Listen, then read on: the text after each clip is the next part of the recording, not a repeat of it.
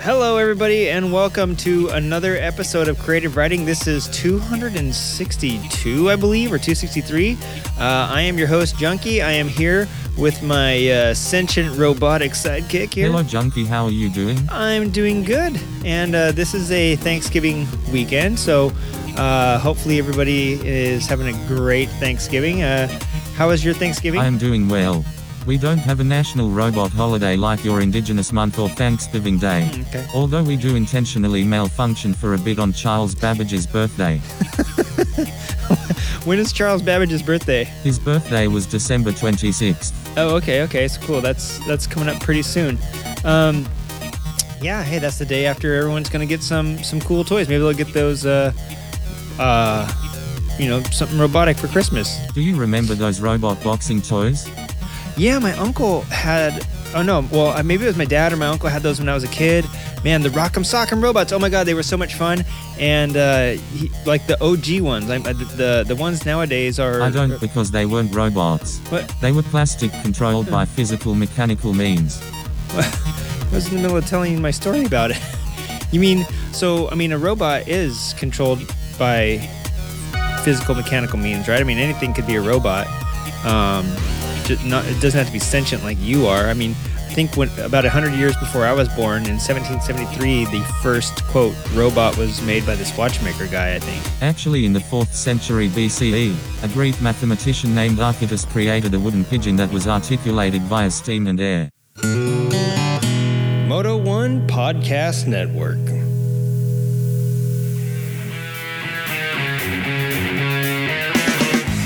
Welcome to Creative Writing, America's weird uncle of motorcycle podcasts. We're the big sounding podcast with the tiniest following. We're brought to you by our supporters on Patreon. For more details, head over to patreon.com forward slash creative writing to find out more. Now, to your crazy, crazy show. Woo! Woo! Feel it already. God, better turn this off. Woo! All right, everybody, welcome. Yes, this is episode 262. At least that's what I have here on my notes. Uh, I am here uh, as usual. We, excuse me, we have our uh, little statement that I need to get into right away at the top of the show because we got a lot coming on. This is the Cheesehead Double Edition, and we got a bunch of stuff coming up. So let me tell you here the views and opinions of the participants of the Creative Writing Motorcycle Podcast, which this week is me and Tobor and me and Tobor only, uh, are those of the participants. They do not reflect the policy, position, or opinions of Creative Writing, Moto One Podcast Network, or its affiliates. Any opinions of the respective participants and is not intended to malign anyone or anything, even those crappy chopper riders. All right, and by uh, just me and Tobor, I am totally lying about that. We have two cheeseheads on this week's show, um, so I'm taking some massive amounts of methamphetamines to uh, speed up my, my normal cadence, how I uh, take forever to talk. Um, thank you, uh, wonderful, wonderful uh, interviews we had this week, and we're just excited as all hell to bring them to you this uh, this week. Last week's show, it was so good to have somebody to talk to because last week's show. I must have said toward the end of the episode, uh, the, contact creative writing podcast at gmail.com about 50,000 times. I was falling asleep. That was a whole, that was a late night of recording after spending a couple hours on a phone with a medium, excuse me, trying to channel uh, Steve McQueen because this is the 50th anniversary of um, the uh, On Any Sunday uh, movie, and as you know, um, well, you know, the, the original got its uh, start in uh, 1971, 50 years, um, and I am actually a movie captain for that show. And I was thinking I should sign up. Well, you know, I should uh, advertise it. We'll do a whole bit where we uh, we get this medium to contact Steve McQueen. He is just as hard to work with in the afterlife as he is as he was in real life, from what I've read and heard about him. And so, unfortunately, that didn't go so well. It was really crappy. We spent like two and a half hours on the phone trying to get it all to work out. And then I was just scrapped it anyway. So, apologies for last week's show. This week is going to be a banger, though. Let's get into it. First and foremost, things I need to t- remind you of the Patreon gift exchange. Any of our patrons who are listening to this or that didn't read the note on Patreon, um, we're having a gift exchange this year. So far, three people have signed up and uh, I'll be the fourth in that in that wheel, so that we make a, a at least a, a square. And anybody else, please uh, reply soon if you'd like to be part of our Patreon gift exchange. How it works is we trade uh, addresses and pick a gift. I, I, suggest 20 bucks or less, but if you want to buy somebody a new motorcycle and you're secretly Mr. Moneybags or Mama Moneybags and uh, you're part of our Patreon group, go for it. Do what you like, what you're comfortable with, but no more than no more than 20 bucks. Uh, you know, 510 whatever you're whatever you're cool with. Uh, doesn't have to necessarily be moto related, but you know that's what uh, this time of year is all, all about and all for. Oh, God, my microphone. Anyways, um, so I just wanted to remind people of that. I'm going to probably be sending out one more uh, reminder because we're actually going to get that cracking pretty soon. And um, one more thing I want to tell you about Flat Out Friday is coming up December 3rd. You'll hear a little bit about that in a few minutes as you'll find out. Uh, the Southern California Norton, Norton Owners Club, or the SCNOC, uh, Run for the Roses is happening again this year, uh, departing Lucky Baldwin's Trappist, which is uh, down on Colorado, the east end of Colorado, where the uh, the uh, Rose Parade goes. It's not on the west end, down by Old Town, Colorado. So just remember that. that's Lucky Baldwin's. Lucky Baldwin's Trappist is a totally different uh, Lucky Baldwin's. It focuses on Trappist beers and all that fun stuff. So that ride's departing at 10 a.m. sharp. They're going to run up to Chilao School, and uh, since uh, Newcomb's is closed, they're, we're riding to Chilao. And I would bring some money because they usually give like free food out at Chilao, but bring some money to donate. Chilao is a great uh, school. I think I believe it used to be an Indian school. We'll do. We won't worry about the history of Chilao, but uh, it's a it's a cool little area up there, and um, yeah, we'll be, we'll be riding up there this year. There's to be ride maps there, so go for it. Uh, other news, uh, we talked. I talked a little bit about this with people at IMS, which we're going to be reviewing here in a minute. Uh, yeah, sorry about this, but the port of LA, the port of Los Angeles, very very interesting area. Last year I rode down there for part of our uh, Motorcycle Podcasters Challenge to get one of the street names down there, a really long, long street name. But the port is such an interesting, interesting area, and it's an interesting part of LA and LA's history, and it's an interesting part of commerce across the United States. It's where most of the container ships come in from overseas, since we're on the Pacific Ocean. You know, the Pacific Ocean connects us to China and Japan and, and Asia and all the rest of that fun stuff. Um, so instead of sailing around the world, they usually come straight across to us, right? So we get most of the stuff there. There are 82 container ships currently in the last time I heard, this is this is uh, last week or the week before, there was 82 container ships offshore waiting to come in still to the dock, the ports, and uh, a whole, you know, a whole bunch of, of uh, merch out there waiting to come in. I have notes because I thought this was such a crazy uh, let me see if I can find them. Um, such such crazy statistics on here. Let me see. Anyways, I just want to say that uh, yeah, here we are. 82 container ships offshore right now, between 500 and 700,000 containers right now, and billions and billions in goods. Um, and that's going to affect Christmas this year uh, in the United States. Also, Hanukkah, Diwali, Kwanzaa, all that fun stuff that happens toward the end of the year.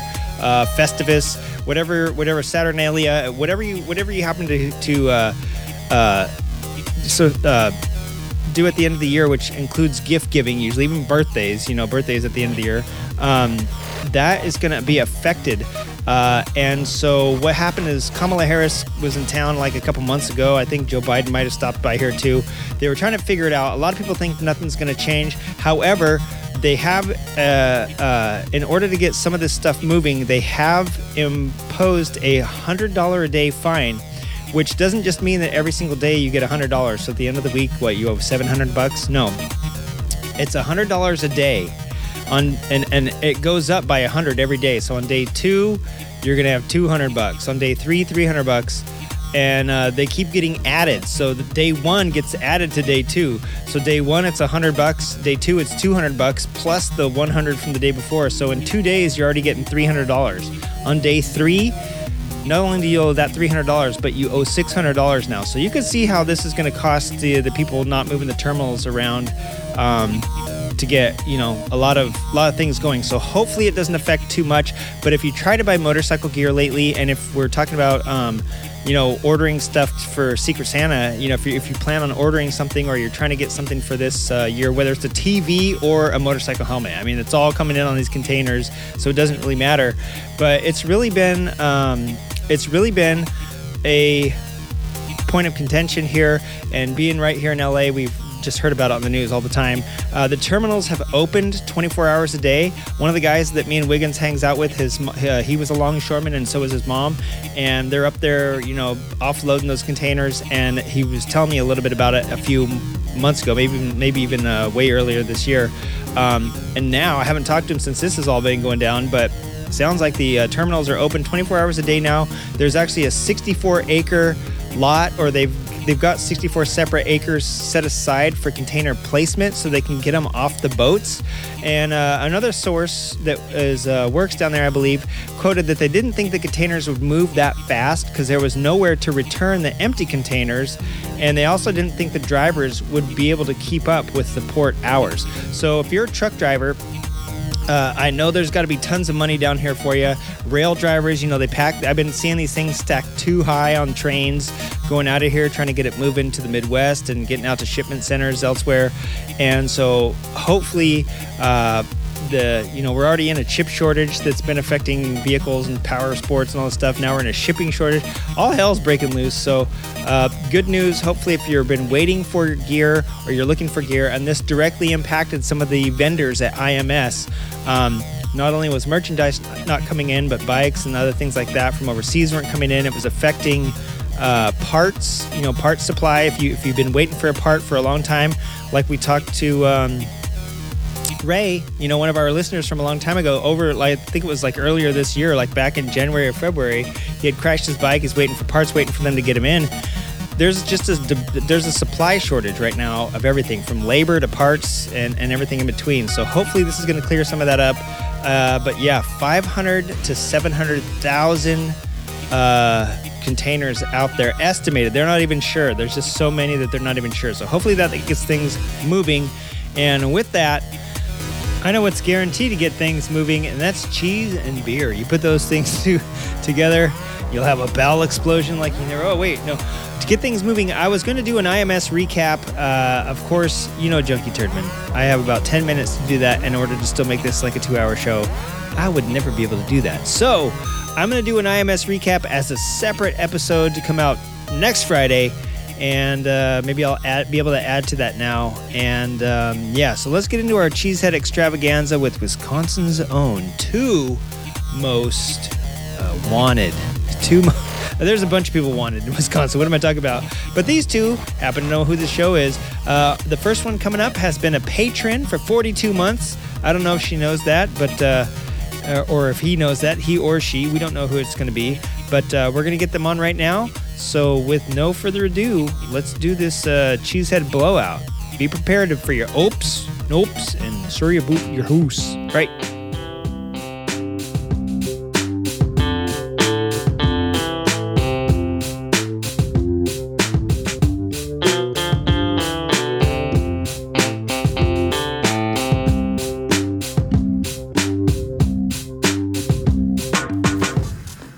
All right, everybody, we are here at the Creative Writing headquarters, and on the phone with us tonight, we have, I would say, our only female patron, but you're not the only female patron anymore. We have Nurse Sterny with us, and she's here to blab a little bit about uh, Build Moto. I saw on Instagram of all places. Guess where I saw this on Instagram? Whoa, who, you know, that's where you see everything nowadays. Um, I saw your little uh, call out for people that are interested in the Build Moto program and being part of your team. And so before we even get into any of that and, and, get into getting people interested, can you tell us a little bit about what Build Moto is, and then we'll we'll jump into your team. Absolutely. All right. So Build Moto is a nonprofit organization here in Milwaukee, Wisconsin, and it's been in operation. I want to say close to 12 years. Uh, we've been on a little hiatus about the last year and a half just due to COVID. But starting in 2022, we are bringing things back online, which I'm so excited about. But basically, the premise of this nonprofit is to pair adults in the community with high school students and teach them valuable life skills and and do it in a way that involves motorcycles. So um, basically, how it works is we have multiple teams. I think this year we have I want to say 12 teams So various high schools across the greater Milwaukee area, and um, everybody gets a bike, and we have six months to completely rebuild it and turn it into a race bike. So in the past, and when the organization first started, they were focusing a lot on road racing. In the last couple years, they've kind of transitioned everything over to flat track. So now that's what we're focusing on for the actual build of our bike. And um, we we were building little old Hondas. We had 175s just because at the time there was an abundance of them and they were easy. They were great for tools to, to learn um, for students who like had in some cases never even held a wrench before. Um, we've now transitioned to slightly bigger bikes. So most of the teams have gotten uh, Royal Enfields that were donated by Royal Enfield North America. My team, we actually work out of the Harley Davidson uh, educational labs over at headquarters at Juneau Avenue. So we are actually going to be working on a Harley Davidson Street 500. So basically, Nice. um, yeah, so we, we upped the ante from a 175 up to a 500cc bike this year. So pretty stoked on that. But um, yeah, it's great. So uh, besides actually just building the bike and ultimately racing it at the end of the six months, there are a couple milestones that we have to complete along the way, and we get scored through every step of the process. So we have to do things like maintain a social media account. We have to raise a certain amount of money from sponsors and give it back to the program. Uh, we have to do a dyno day where we compete for, you know, best power numbers and things like that. So it's really holding us accountable throughout the whole season, but it's also introducing a wide range of skills for the students. It's not just these basic mechanical skills, but they also get some some business and marketing skills thrown in there as well. Nice. And yeah, I, I did want to say um, the 2022 teams include, you know, Bradley Tech, Brown Deer High, uh, Kettle Moraine. Um, I hope I'm saying that right. I don't want any Yeah. from, anybody from uh, No, Wisconsin to get, get down on me. Um, but then I see of all the high schools, uh, yeah, they're, they're mostly all high schools here. I see there's one team on here called the Iron Angels All Girl Team. That's right. and that That's us. So you your team is um, kind of special on here because it doesn't seem like you're affiliated with any particular high school in general. And I don't know if those are like the tech classes or the shop classes, but yours is the Iron Angels all girl team. What school um, are you with, or is it you know just a conglomeration? Yeah, so our team, being that is 100% female, we are just a conglomerate and we pretty much accept high school females from anywhere in the Milwaukee or greater Milwaukee area, just as long as they're able to make the weekly commute. So, um, myself and a few fellow female engineers at Harley Davidson basically got together a few years ago and decided to form this team just because, you know, being minorities in our field, we understand the importance of representation and mentorship, and we just wanted to jump in and, and kind of pass along our skill sets. And it's something we're all very passionate about. So, decided to form an all female team, and we've had really great success in in finding students to join us and you know have got a lot of great feedback from them the tough thing is that everyone on our team graduated in 2020 so starting or yeah 2020 that's when we last met and everything kind of shut down. Um, so we were on hold for a year and now we're coming back in 2022 and we're recruiting for an entirely brand new team. Right. so yeah we're just trying to reach out to any anybody and everybody around milwaukee any female student between the ages of or uh, the grades of ninth grade and 12th grade who would be interested in joining Nice. And then I, I, I can see from the 2020 calendar, right? I mean, kind of with everything that went on last year, you can see how um, people graduating and, and no influx of new uh, new populations can lead to sort of a problem come Yeah. this year, especially with it, things coming up. Last year, it looks like uh, I'm sorry, well, 2020, I guess that was last year. Um, it looks like the the booth, the the inaugural event was. Um, you know, the, the, the season opener, I should say, was at uh, uh, Flat Out Friday and the Mama Tried show, which was in March. I think this year it's going to be in um, February, correct? I think that's coming. It's coming up here pretty soon. so actually 2021 flat out friday mama tried is the first weekend of December 2021.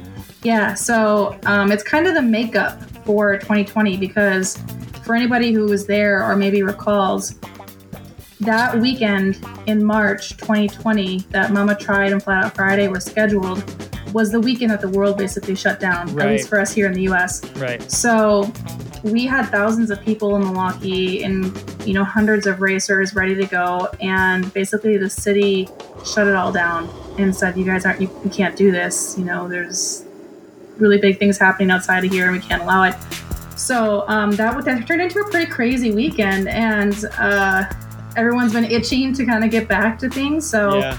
you know, being that this year, or it was supposed to be in 2020, of course, the, the first time that we were racing in the new arena in Milwaukee, which is where the, the NBA, the Bucks team play. And scheduling that arena is a pretty big deal. Obviously, it's you know a very popular venue. It's a very big venue. So Is it called the uh, Milwaukee Bucks uh, Cheesehead Arena? unfortunately not, but that'd be great. um, it's called the Fiserv Forum. Okay. Uh, I don't, Pfizer is some company with a lot of money that paid for it. I guess I'm not sure, Is it P P F I Z E R? nope, not that one. Okay, because I was gonna say if it is, they have to spell forum P F O R U M. That would have been like right. That would have been sacrilegious. yeah, right. No, it's a different one. So, um, but no, it's it's a beautiful arena, and everyone is so excited to to bring the bikes in there. And they've actually seemingly been embracing the idea of bringing motorcycles into this arena. So, uh, yeah, it, we're, we'll see how Flat Out Friday goes. Uh really soon coming up here, but when everyone um, dies of asphyxiation, I guess 22 will be off the calendar. right. I'm sure may- who knows? Maybe that'll be the cure for COVID. right, right, yeah. who, who knew two stroke and uh, exhaust fumes uh, right. paired together is the cure? We all, we all, it was right under our nose, literally the whole time. Uh, right. Yeah. So, um, but that that is usually the one of the kickoff points of the build season, um, just because obviously with the students building flat track bikes, you know, this is a very good example of what they are going to be working towards throughout the season. So we do try and get the students there just to at least watch the race and experience it and understand what the bike is actually going to be doing on the racetrack once they build it.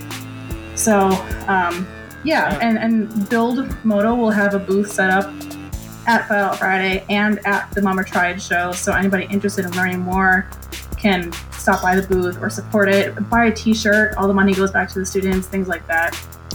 Um, are they upping the bikes because uh, you know Harley has the Street 500 and uh, Royal Enfield has the 500 Bullet, or I, at least I think they still have the, it's the Bullet. Classic is Right. what. Okay. Yeah.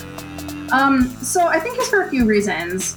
Like, like I mentioned, they had been running the small old Hondas for many years, and just being that these bikes are coming out of the 70s, there's a limited number of them, right? So after so many years, I think the the build board members were having a difficult time sourcing more of these bikes. Yeah, sure. And then uh, Royal Enfield North America, their headquarters is actually in Milwaukee. right. Yeah, I know. I remember when they made that announcement a few years ago, and I thought, "Whoa, that's brave." yeah yeah um, so uh, some of the board members were in contact with um, some of the leaders over there and royal enfield north america decided to sponsor the organization and they agreed to donate classic 500s to any team who wanted it. So um, i think that was also part of it you know the, the board recognized that they needed to basically advance the platform and you know they're running out of sourcing for the old bikes. Plus as great as it is to learn how to rebuild and operate a carburetor um, it's not the most applicable skill set in modern times. Right. so all the bikes that we'll be running now are fuel injected nice. and um, we actually have tuners that we're going to be using with the students and you know put them on the dyno and kind of work through that whole process so yeah it was just like a matter of moving the whole program forward a little bit That is nice. There's, I'm sure there's a ton of old guys that go to the vintage days in Ohio that are happy they're going to be getting their, you know, uh, old Hondas back, you know, and they don't, they don't really care about fuel injection and stuff like that. They'll be, they'll be happy to know. And also, I think it is important to, to teach people about actual practical skills and yeah, tuning a carb anymore um, rather than learning how to digitally fuel map and, and how, how stuff works is, is Mhm. a much more valuable tool going forward. And you know what? If they continue going the way everything is, uh, pretty soon you'll be teaching battery tech, and it won't be it won't be a big deal to race inside the stadium because everything will be electric in a few Yeah. years. You know, Right? so it'll just be uh, you'll be able to drive inside. That's uh, something that I'm looking forward to. Just taking my motorcycle into the mall one day and just driving around. Let me mall. know how that goes. well, I'm sure the uh, the police on their electric bikes will be hot on my heels, but yeah. right, or the mall cops on the segways. Well, there you go. I'll be able to outrun them, no problem. It's the, it's the, other, it's the other cops on the zeros that I'm afraid of. Um, so yeah, if this uh, sponsor list is the same um, as it is last year, even if it's not the same, I mean, you had some really great sponsors here, and uh, the Brewtown Rumble seems like it was where the, the grand finale went down, and, and it looks like they were one of the main sponsors uh, of the the final event. And like you said, you had some di- different dyno days and different places hosting. This is great. It's a re- very community driven. It looks like. Absolutely. Is is there anything like this outside of Milwaukee? Because all of the I noticed that all of the or at least most of the um, the schools obviously are, are right there. Like you said, they're in the they're in the greater Milwaukee area, and most of these uh, sponsors similarly uh, seem to be a little bit local or at least um, at least uh, Wisconsin um, or Midwest. Yeah, for, for the most part. I mean, um, the, the motorcycle community in Milwaukee is very strong, which we're very thankful for. Um, it's a very diverse community too, which people may not expect, being that you know Milwaukee, the home of Harley Davidson, and and that's a huge presence here, of course. But um, there's every type of motorcycle niche under the sun in Milwaukee, which is wonderful. So the, the community definitely pulls together and they really support the build organization. Um, have I seen it in other cities? Not quite. I think it is very unique to Milwaukee. The closest thing that I've heard of is Moto Go. Okay, And- right. I think that's in Ohio, Mm-hmm, maybe around Cleveland area. mm-hmm. Um, but I think their format is a bit different. So I I think the way that they typically operate is they have a designated space that they bring students into, whereas with Build, it's it's multiple teams and it's really up to the teams to format their lessons and outfit their workspace. So the the Build board. Um, it's a, a small group of board members who just kind of set the rules and they they help with the top level organization of the program um, they kind of give each team a sense of freedom of how they want to operate. So some of the teams they are absolutely based out of a certain high school where it's actually part of one of their shop classes. Like every day, the students may go into shop or one of their tech classes and work on the bike. Um, other high schools, it's an extracurricular where the students do it after classes in the evening, things like that. And then us, in the case of the Iron Angels, we are fortunate to have some lab space, like I mentioned, at the Harley Davidson headquarters, and we just meet once a week um, for a, just a couple hours, and um, you know we kind of operate in our own way. Just it's like whatever works for everybody, right? Right, and, So- and you know what? Uh, From the sound of it, um, if I was inclined to want to, I, mi- I, mi- I might, well, if, if I was still in high school, wear a wig and try to get on the Iron Angels because who doesn't want to get behind the scenes at Harley Davidson and work in the, you know, who doesn't want to work in the factory lab for Pete's sake? Uh, yeah, it- it, it- it is cool. Yeah, I mean, come on. Um, yeah, I mean, at, at the headquarters building, it, we're literally working in some of the areas that the first production Harley Davidson motorcycles were built, and That's amazing. That's usually like one of the first meetings that we do with the girls on our team, just a, a tour of the facility. And you know, they take them down to like the tunnels that ran underground that connect the two buildings because it was it was too cold in the wintertime to move the motorcycle that was being built on one end of the building to the other end outside and there's, there's a lot of history there and it's just it's a really neat place so Uh, yeah I, I think that we have the best lab but maybe i'm biased yeah, a little, but I mean, also that that that does sound pretty rad. I mean, if you've had stuff there since you know the one of one of America's first motorcycling companies, and you still got the infrastructure like that that's still there. I could imagine how cool that is, and, and also going down there during uh, Prohibition. I'm sure there was some. Uh, who knows Probably. what was happening in these tunnels? so no, that's just amazing to have that. Uh, you know, sort of at your fingertips there, and to to have that.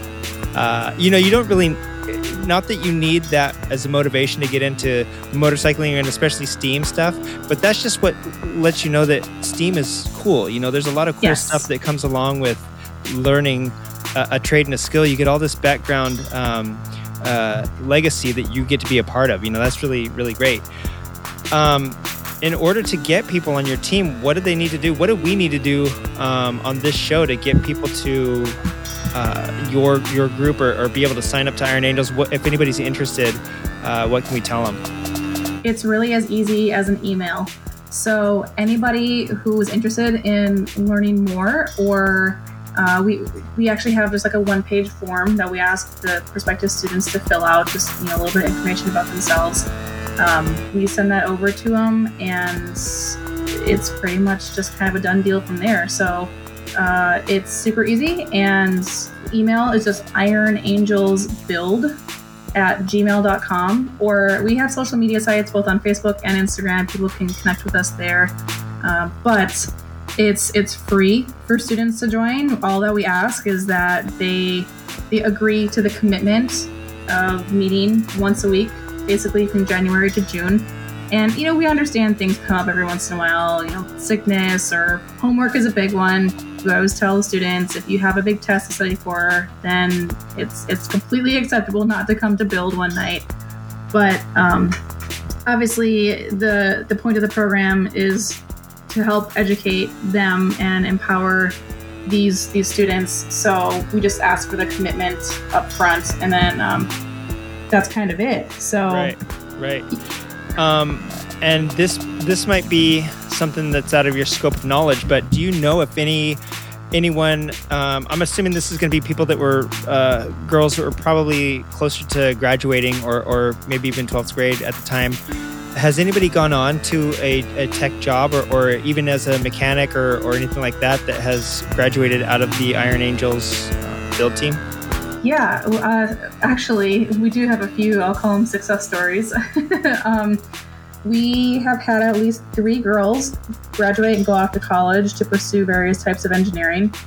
Uh, I think there's one girl who's studying electrical engineering right now, one who I think is in chemical engineering. Um, there was another student who originally was thinking about pursuing dentistry as a career and decided to switch her major and she started pursuing mechanical design instead. Um, let's see, what else? We've had on a slightly smaller scale, one of our first students, my very first year, she used to ride mountain bikes or she would race mountain bikes just for fun. And uh, at the end of the season, her dad actually came up to us and said he he was so proud of the progression that he saw in her because after her mountain bike races, like if she'd crash or something broke on her bike, instead of just asking her dad to fix it, she would just grab his tools and, and start fixing it herself. Nice. So, it, right? It's just those, sometimes those very basic at home type skills that they didn't have before. Yeah. So, um, and, and if anything, even if you don't uh, end up being, you know, a, a mechanic or, or, or, even anything in the, um, you know, m- motorcycle realm, you've got that confidence, right? You've done something, yes. you've built something from scratch, you've built something that somebody else had to get on and ride potentially, and you had to trust yourself and the skills that you learned. And I don't know, it, it just sounds like an awesome uh, to have the mentorship um, and to have the the the teamwork and just the knowledge that they can see that that all these ladies at Harley have and and all that goes along with it. Just sounds like such an empowering uh, venture and, and, an experience, whether no matter what they end up doing. You know, so that is that's kind of cool. Even even a, a, dental assistant or somebody then their their tool breaks down, and the next thing you know, they're like, yeah.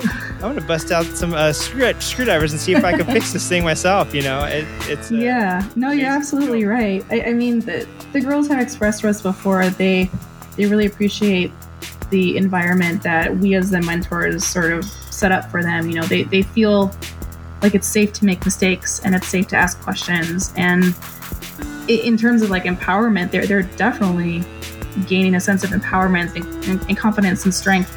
But even for us mentors, I feel like it's even really empowering, right, to see their progression throughout the season. And actually, one of my favorite moments of the whole season is right at the end. It's sort of like the last bit of the competition is a, a pit stop challenge, and we don't know what exactly will be the challenge until like 10 minutes before it happens. But um, every team gets the same task and they're timed. And the mentors cannot touch anything. We can't touch the tools, we can't touch the bikes. All we can do is stand on the sidelines and verbally coach. So it's, it's really like a true testament of what the students have learned over the course of the six months. And, and I think that's always like one of my proudest moments is to just see the girls on the team go at it and, and you know knock it out of the park like they've been doing it for years. Right, that's amazing. That's cool. Mm-hmm. Yeah, the um, the calendar, like you know, obviously last year's doesn't uh, doesn't show up, but the calendar was the, the, the booths, then the dyno days, then the bike reveals, and I know before the bike reveals, um, last time we had you on the show, you talked about um, the designs, and when you you were posting some of your designs on um, on the web of just it, it could be a, on a napkin, it could be on a piece of paper, all these little graphics, like just color schemes, everything was designed by the girls. Mhm. And then you know, race day, there was a flat track race, and uh, I think it was one of the lucky teachers got to ride, or one of the lucky mentors got to ride uh, the bikes on race Yep. day. Yep. And Usually one of the mentors rides. Right, and then yeah, then the Brewtown Rumble, which is the pr- crew challenge, Mhm. the the uh, uh, the build um, cup was given away, and all these great things that culminate. Um, and and yeah, so this is this is pretty amazing. And I'm guessing throughout this whole time is when you're recruiting uh, your next group for the next year, right? So without last year, it really seems like you're um, you're in a pinch with uh, people that may not return and, and people that graduated. So Yeah, yeah, we are in a little bit of a pinch this year, just like you said, because there, there was no carryover. Uh, everybody graduated, and um, you know we're just doing our best to reach out to our local networks. Um, we're trying to get a hold of teachers at area schools just to pass on the word. But yeah, we are definitely right in the middle of recruiting. So nice. um, yeah, anybody listening, if you're around the Milwaukee area or you know somebody in the Milwaukee area who has a high school female student interested, please definitely email us because um, you know it's it's really a fun and unique opportunity that uh, we've gotten just such great feedback from, and we just want to like really spread the word and and make sure that whoever may be interested knows it's available. Right. Yes, and and I know that uh, probably there's no high school age kids listening to this. You know, this is a garbage show for kids that are that are young and cool. So, but I know that there's plenty of people listening in Wisconsin. Um, and if you have grandkids or kids that you want to get involved in this, and you uh, live in or around Milwaukee, or you feel like driving from Door County, I don't. I'm not even sure what that is. I just I just know it's a place where It's pretty far away. it's a bit if you, if you if you feel like driving from Door County to Milwaukee once a week, there's some good pie. Uh, Narissa will give you some really good spaces to eat some pie or burgers and hang out Absolutely. and, and wait for the for the class to be done, and then you have something to talk with your daughter about on the ride back home. And uh, yeah, so make it happen, folks. But anyways, um, yeah, this this is so cool, and I'm we've had you on the show talking about it before, and uh, every single time we're on the show, I can just see how much more it's grown from being a grassroots. You know, like you said, this is like its tenth or eleventh year. I want to say, um, but I mean, it's grown more and more and more. Now you have uh, huge sponsors, other other motorcycle companies, a few different motorcycle companies taking part in this. So they see the value in it, and uh, yeah, I see the value in it, and and I hope that uh, our next generation sees the value in this sort of stuff and can learn so much from this. Um, Absolutely. Narissa, Yeah. thank you so much for for coming on and, and talking about this. We're gonna get, try to get some ears and eyes on this, and uh, let me know. We'll do a follow up, or, or uh, I'll contact you and see if it's working, or I'll see if you say, "Hey, Junkie, we had like this huge pool of girls that wanted to do it. they heard the show, and now everyone unsigned up. What's go- what's going on?" No. So, but anyways, we'll keep in touch, and and uh, yeah, I can't wait to see where where this week go, or where this year um, takes your team. And uh, much luck. I, I, I wish you. you the best. Yeah. Thank you. We are very excited to get things rolling again. So, um, you know, like I said before, if anybody is interested, please email us ironangelsbuild at gmail.com or connect with us on social media. On Instagram, we are the Iron Angels, and uh, we monitor that pretty closely for messages and things like that. So, hope to hear from some people. Yeah, heck yeah. and uh, we'll make sure we put all of these in the show notes and all the contact info. And uh, the Harley Davidson factory, like you said, is a pretty big part of Milwaukee. It'd be hard to miss if you drove down and just said, "Hey, it's the uh, one of the build mentors here," and uh, I'm sure you'd get a response. they'll know what you're talking about, I'm sure. So, yep. all right. Well, hey, thank you so much for hanging out. We're gonna get the word out, and we'll check back in um, and see how things are starting off. So, good luck. Sounds great. Thanks so much, Junkie. All righty. Bye.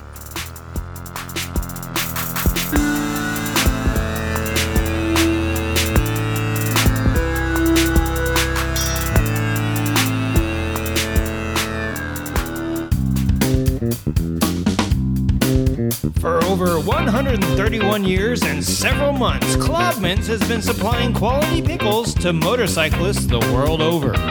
Legendary icons such as Sylvester Roper, Oscar Hedstrom, William Harley, Bessie Stringfield, Frank Willoughby Cotton, Evel Knievel, Nicky Hayden, and Soichiro Honda have all quenched their desires for a thick, juicy pickle sliding across their greasy, willing lips with none other than a fine specimen from Klobman's. The Hall of Fame. Win your first race. Impress the judges. Put a Klobman's in your mouth and a championship trophy on your shelf. Klobman's, not for dreamers, for doers. Klobman's, the only pickle for motorcyclists.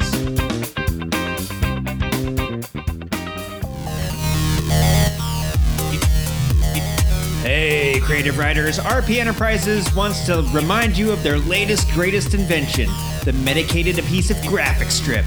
This medicated bandage strip is emblazoned with bold graphics depicting infected, pus oozing, disgusting wounds. Whether you have just a minor scratch, a hangnail, or a clean gash, make sure you customize it with the Mags bandage from RP Enterprises. RP Enterprises only available at fine retail stores near you.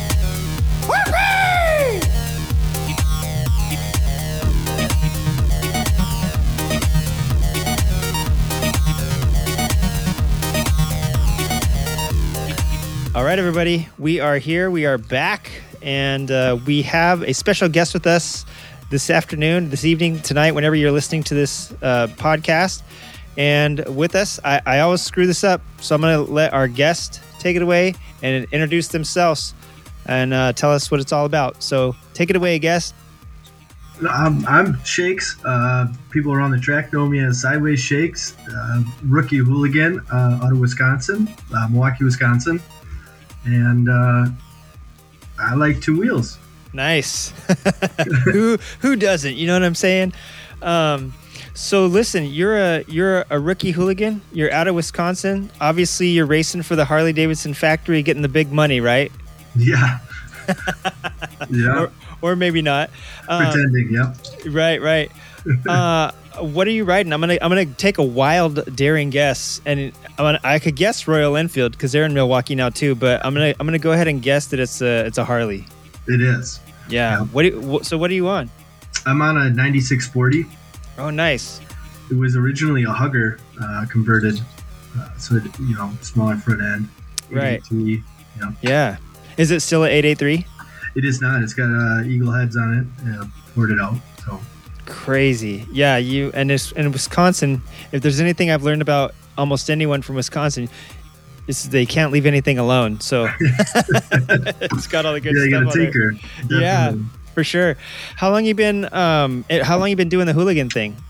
I'm pretty new at all this. I actually um, never was raised on motorcycles like a lot of these guys in the flat track world. I, I got into it um, because Flat Out Friday was in the arena in my town in Milwaukee, and then during the Harley 115th, they raced on the beach.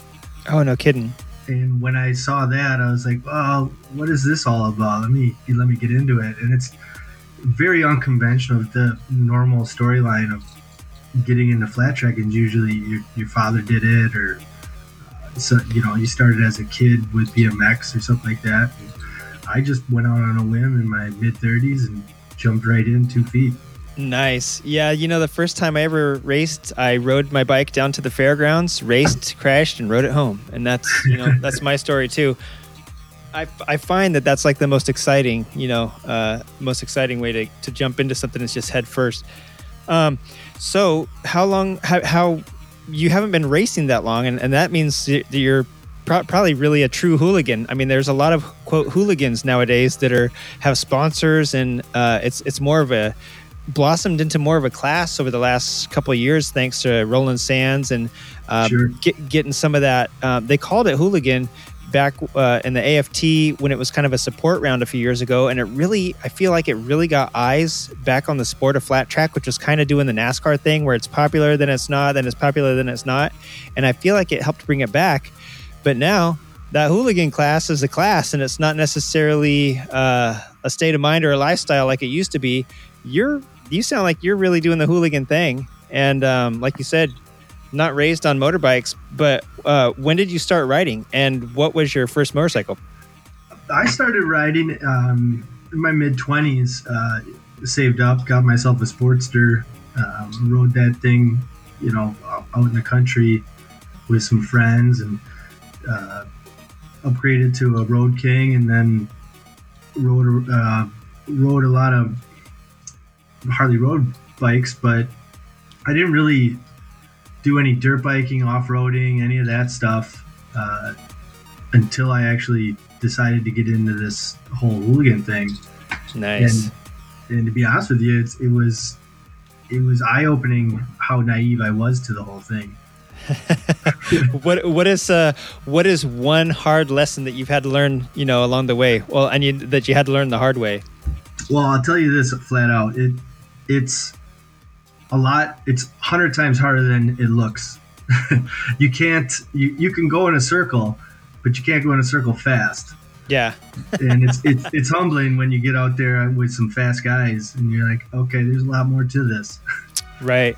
I, and you know, and that's actually not to you know when, when I used to watch flat track when I was a, when I was a little kid I used to you know ride my BMX bike and we would quote flat track as a kid, um, and we're just skidding around our, our oval driveway right? Which is which was Mhm. dirt, but yeah you're right. Once you get out there on dirt and you think it's going to be the same thing you think you're just going to go fast in this dirt and it's not going to hurt it is really eye opening um, what it takes to to bring the racecraft right?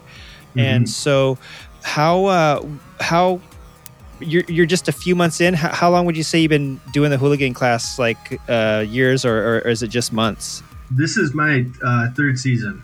Third season okay Yeah. so h- have you improved hopefully yes Well, I, I, I I had a crash out in Sturgis uh, that broke my uh, broke my leg, and I was down. It, it was the end of the season, so I was down the winter, and I came back this summer after um, humbled and uh, in a, with a giant, you know, mental hurdle to get over. know, Yeah. to get back out there. yeah I, de- I feel like I got over the hurdle. Uh, I I don't think I'm any faster than I was the year before.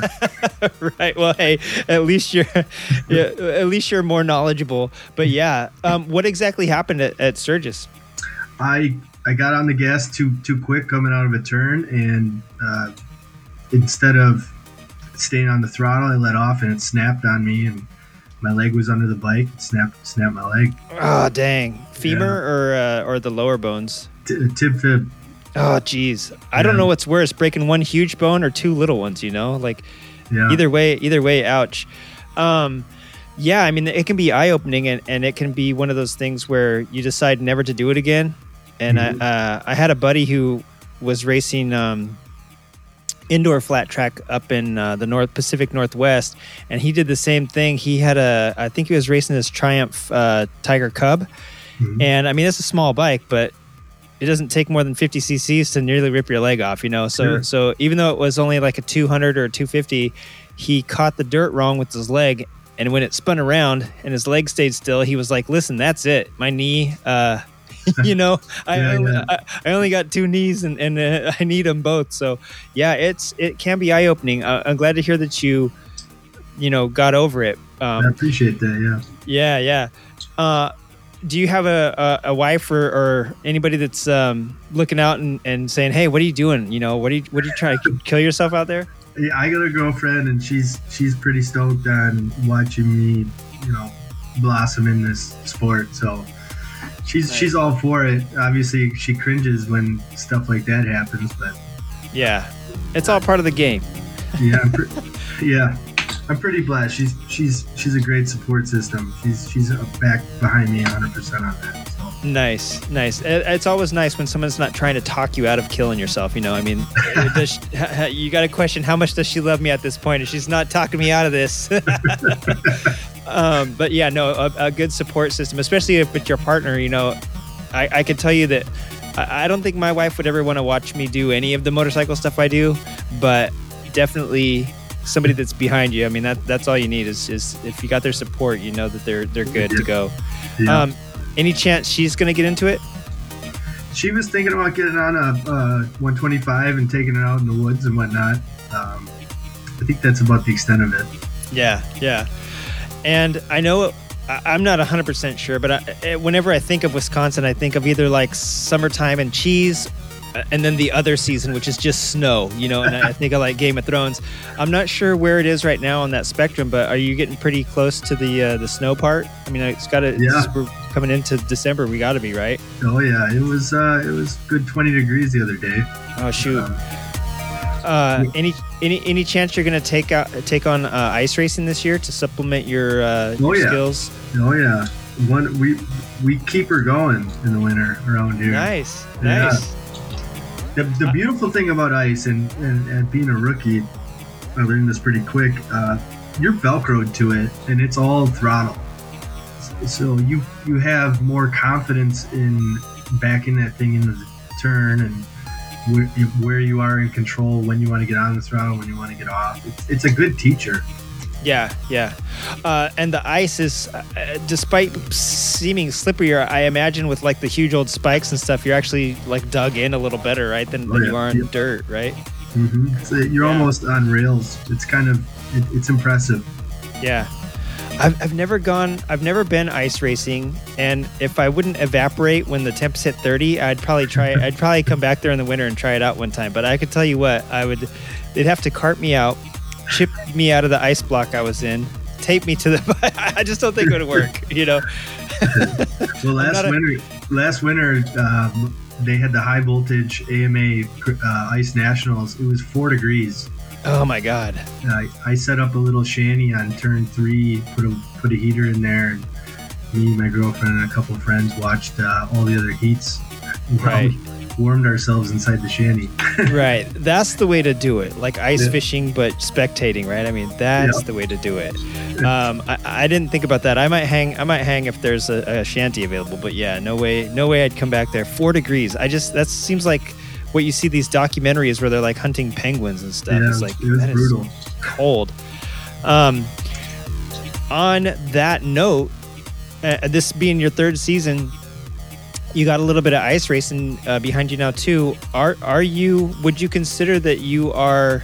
You know, uh, like you, you're kind of you're kind of starting out, but you're are you technically a rookie still? Are are you uh, like what what class are you like in the novice class still? I the hooligan racing around here is pretty big, and there's a lot because of Flat Out Friday. There's a lot of new guys coming, so I would say uh, I'm a little bit above the beginner uh, hooligan. So I'm like top JV almost. I go out with the other fast guys around here, the Roland Sands class caliber racers, and I'm off in the back. It's quiet. yeah, right. I, I don't. I wouldn't even get down with those guys. I'd be like, "Hey, where's the kids? Maybe I could beat a kid. Probably not." Yeah. That's rad. Nice. And, and speaking of which, um, speaking of Flat Out Friday is is coming up. It's going to be next weekend. Um, where's that's going to be? There's a new arena, if I'm not uh, mistaken. yeah. Right? Yep, it's going to be at the Fiserv Forum where the where the Milwaukee Bucks play. Right. Yeah, nice. And this is a new venue from what I've heard, Mhm. and it's uh, basically, um, you know, if you've never been to Flat Out Friday, or if anybody that's listening has never been to Flat Out Friday, how would you describe it? It's uh, I heard the saying, and I think it's appropriate. It's like a, a fist fight in a phone booth.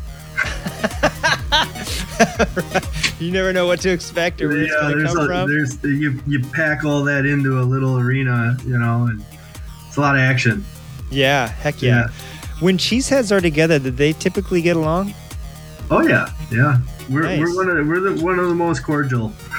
Yeah. I've learned a word, a new word, and it's it's op, and I don't, I'm not 100 percent sure when Well, to say it, but, I, but it. Yeah. I think I think you say it like whenever you make a mistake, right? So Yeah, yeah. I, I'd be saying it a lot. I'm sure, just check and, learning a bunch of stuff. But yeah, so what um, are you running the hooligan class for that for in Flat Out Friday? I will. Yes. I, from what I hear, they're going to do a timing and then split the groups uh, like transponder. So it's all. I, I think they got like seventy-five hooligans. Dang, that's a big that's a big class, and that's getting Yeah. official with the transponders. Remember the old days where they just used to point at you and then Yeah. give you the flag? yeah. You're up. Wow. Yep, yep. You're you, either you're out or you made it. Yeah. Um, wow, 75. That's crazy.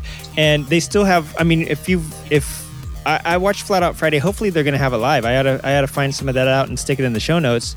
But um, traditionally, Harley Davidson has streamed it on their Facebook page, and uh, you know other people like Roland Sands and and um, a, a few other streams have had it on.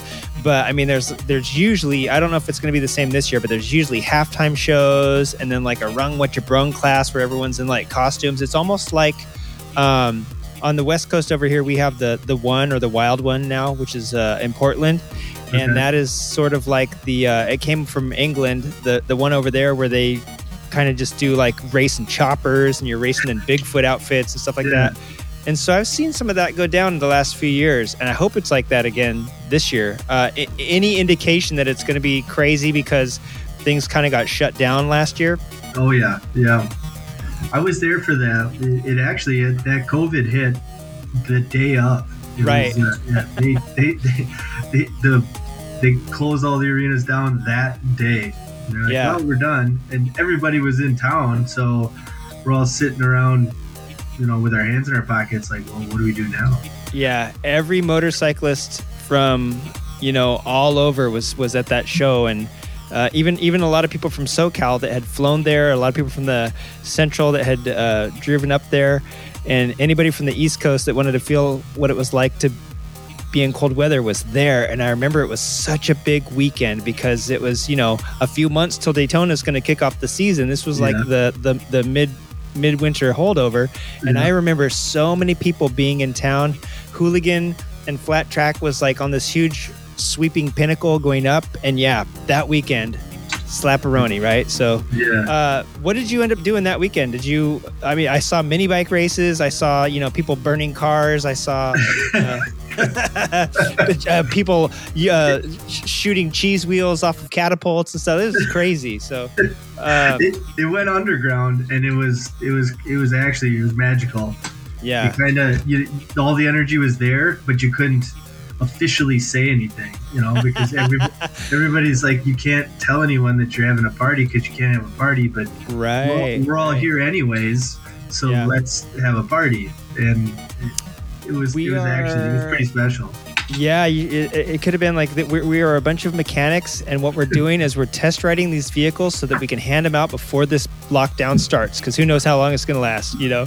yeah Uh, that's crazy. Yeah, no, that that looked like a lot of fun, and I saw people just making since since the official tracks were closed. Some of the impromptu stuff I saw was just nuts. You know, was just insane. People making tracks with like bridges and overpasses and backyard tracks. And uh, what would you say? What what was your most memorable? Um, uh, part of that like weekend or that evening that uh, that all went down.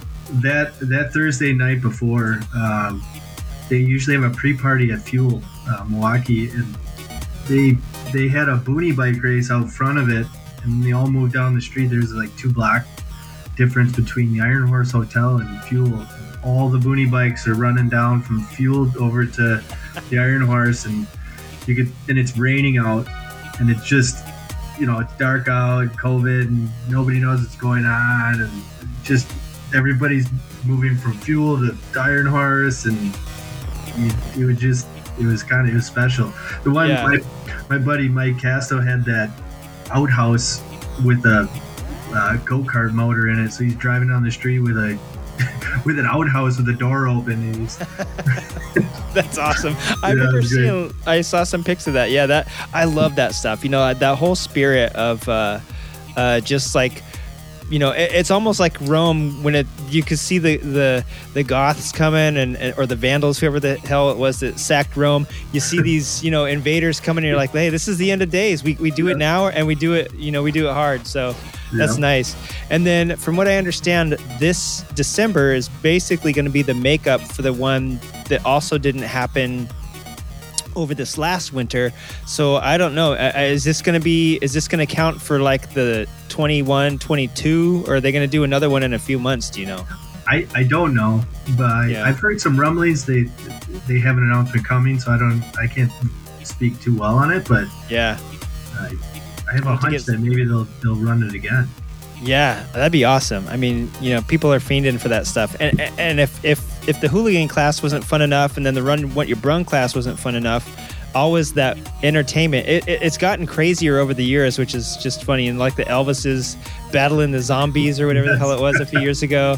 And uh, I mean, I'm just I'm excited to see what's going to happen this year. And I can only imagine that it's going to be pretty wild, you know. Um, Yeah, I'm excited. I'm excited. It's a lot of built up, uh, pent up energy we got going over here. Yeah, exactly, exactly. Everybody from coast to coast has just Yeah. been waiting for something major to happen, and um, yeah, I, I, the the the hooligans, the runner brungs, the other like inappropriate stuff, I love. But the the boonie bikes and the the minis are just Yeah. some of the most fun stuff to watch too. Though I mean, they're just you see Yeah. the the diversity that comes with this show is just is pretty crazy. Um, so you're going to be racing your 883. Do you still have your Road King? I do. Yeah. Any, any, ch- any chance you're going to race that? No, no. okay, just thought I'd throw it out there, just in case. Uh, so you've you've been riding that thing. Uh, I imagine that you, you know, saved that for fair weather, which I'm, I'm guessing is done now. yeah, I, I put her away for the winter. Uh, I do. I love to put miles on that though. It's the freedom machine. You know, you, you go from you can leave your house and not come back for a while. Yeah, heck yeah, heck yeah. My my coworker has one and he loves it. He's got the Road King um, special, and uh, from a few years ago, and he's looking to upgrade. And every time he looks around, he's like, "Nah, I like this one." I think if he goes to one, it'll probably be like a something with the fairing, like a Road Glide or something like Sure. that. But yeah, those those are pretty sick. Uh, Yeah, sick bikes. What? Yeah. What year is yours? Oh six. Oh six. Okay, yeah. His is his is one of those new newer one like the S from a few years ago. So Sure. same same concept, same look, sort of, uh, just a little bit a little bit more modern. Um, is yours uh, fuel injected or carbureted? Because that was the year where everything made the switch. Yeah, it was uh, first first year fuel injected. Nice. Any problems with it? No, I actually bought it from a guy that put uh, S&S cams in it and then changed out those timing chain ten- tensioners and put in uh, the gears. Yeah, yeah. Oh, okay, okay, yeah, yeah. So I didn't ever Oh. have to like dick around with any of that stuff. Yeah, that's nice to get like a turnkey, you know, have something modified turnkey. Also, like I said earlier, Wisconsin, you can't leave anything alone. No, no. And, and Harley Davidson, to be fair, I mean, every, every, I, I don't know anybody that's got a, a stock Harley. Yeah, that's rad. When you're uh, when you're not racing flat track, what's some of your favorite places to ride um, and get away? Oh, well, Wisconsin's gorgeous. There's there's a good chunk of Wisconsin they call the driftless area that's got. Um, I, I'm gonna misspeak here, but I think it's like the glacial formation passed through a certain section, and it's it's it's very similar to uh, eastern Kentucky almost. Okay. Rolling hills. Uh, it's very pretty, and it's close Yeah. to home for me. So Okay. Okay. Uh, uh, um, are you in Milwaukee? Is that close to Milwaukee, or are you are you outside? Okay. no, I'm in I'm in Milwaukee Central, right in the middle. Nice. Yeah, I, I've heard several people have told me, hey, you should do something on the driftless zone or the driftless area or whatever it's called. And I thought, it sounds amazing. Somebody sent me a picture and I was like, oh, this is crazy. And I, I never really knew what it was. So it has something to do with the glacial movement from, Yep. I'm going to say pre 1980, but it's probably like pre, like, you know, 8,000 years ago. Yeah. Maybe 80,000 years ago. Who knows? So, okay, so that's what it is, is that uh, formation. I, I, I love geological stuff. I mean, it's, it's pretty amazing from, uh, you know, writing, writing out to some of these massive, um, massive areas that, you know, Mother Nature creates. I've heard Door County is a nice area. Yep. Um, and so if I ever if I ever make it back there in the three months that you guys have to ride, I will definitely try to ch- check out Door County. Uh, You're, you're not exaggerating. It's three months. I know. and so, I, yeah, I've heard of the Driftless. I've heard of Door County, and then a few people have have mentioned, um, uh, shoot, like maybe down south by Illinois or something. There's like some old factory areas or something like that that are pretty cool to check out. There's there's a spot out in Savannah, Illinois, that's got a um, what's the name of that place? It's right on the Mississippi. It's on the west side of Illinois, right in the corner there. They have a what is it called? Uh, I'm gonna butcher this now. Uh, something Roadhouse, but it's got in the back. You walk in and it looks like a standard bar, old tall ceilings, good woodwork, you know, saloon style looking place, and it's downtown Savannah. And then you walk through it, and you get to the back, and it's a museum of flat track stuff. Oh, shut up! That's crazy. Yeah, some uh, Iron Horse Social Club, I think, is the name of it. Okay. I think that's it. There's a lot of Iron Horse stuff floating around. The Iron Horse Saloon, the Iron Horse Yeah, Social yeah. Club. Uh, it, it- it just is a testament to how how much the motorcycle really did replace the horse. I'm I'm dreading what's going to replace the motorcycle. Who knows? You know, some flying stupid bike thing. But yeah, no, those I'm to write that down. Three areas for somebody that wants to check out. And I totally forgot that you're, uh, you know, you got the Mississippi there too. Um, we got a, a guy I was just talking to this morning, uh, Chris uh, Singsheim, who drag races up there in Waukesha. And he's always like, yeah, I ride my ride, rode, rode over to the Mississippi, rode down to the Mississippi, go went and got lunch, then rode over to, and I, I always forget that you guys have beaches too. And uh, it's so funny to think of the beach on Yeah, the great on the Great Lake, right, versus Yeah. what we have out here on the ocean. But I'm sure Yeah. they look pretty similar. yeah, we're uh, like New Jersey. Like Yeah. Oh, right, right. Yeah, the beach, the Jersey Shore. yeah. I don't. go. Probably not uh, many people running around the, your beach in thongs this time of year. I don't want to brag, but you know, down here in LA, in the, at Venice, you know, there's it's still kind of, Of bikini course. weather. Yeah, it's starting to. Over there, you wear a thong and they'll be taking you to the hospital for frostbite on you know your butt cheeks. Yeah, that's nice. Um, on coming this um, coming up for Flat Out Friday, uh, do you have any big plans? Are there is there anything going down that um, that you have going on for this for that weekend, or just just get out there and, and haul buns as fast as you can? Well, for those that are in town, there's a, a bunch of pre-parties. There's one at Fuel Cafe on Thursday, and then one at Elwood's that day before on Wednesday. Seems like they ramp up to Flat Out Friday um, with everybody coming in town. Right. That, and then obviously Flat Out, which is going to be, you know, well anticipated. Yeah.